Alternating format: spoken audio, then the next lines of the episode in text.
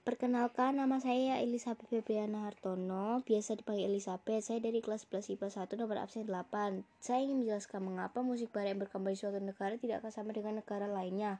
Ini terjadi karena sistem nada yang digunakan musik barat yaitu diatonis, yang berdasarkan frekuensi yang tetap dan jarak nada sistematis dan nada-nada kromatis.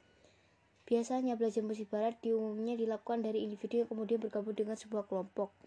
Musik barat pada umumnya mempresentasikan kehidupan banyak orang, sehingga kehidupan musik barat lebih pesat. Selain itu, musik barat berkembang dari zaman ke zaman. Yang pertama zaman Yunani kuno, mulai tahun 1100 sebelum Masehi. Lalu musik zaman Romawi mulai tahun 753 sebelum Masehi. Masuk ke musik abad pertengahan 500 sampai 1350 Masehi.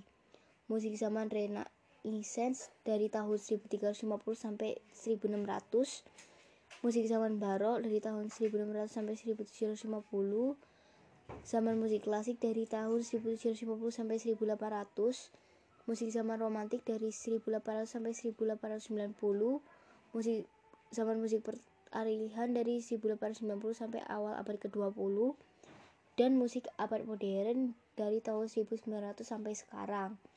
Oleh karena itu, musik barat itu berkembang lebih besar daripada musik lainnya. Sekian dari saya, terima kasih.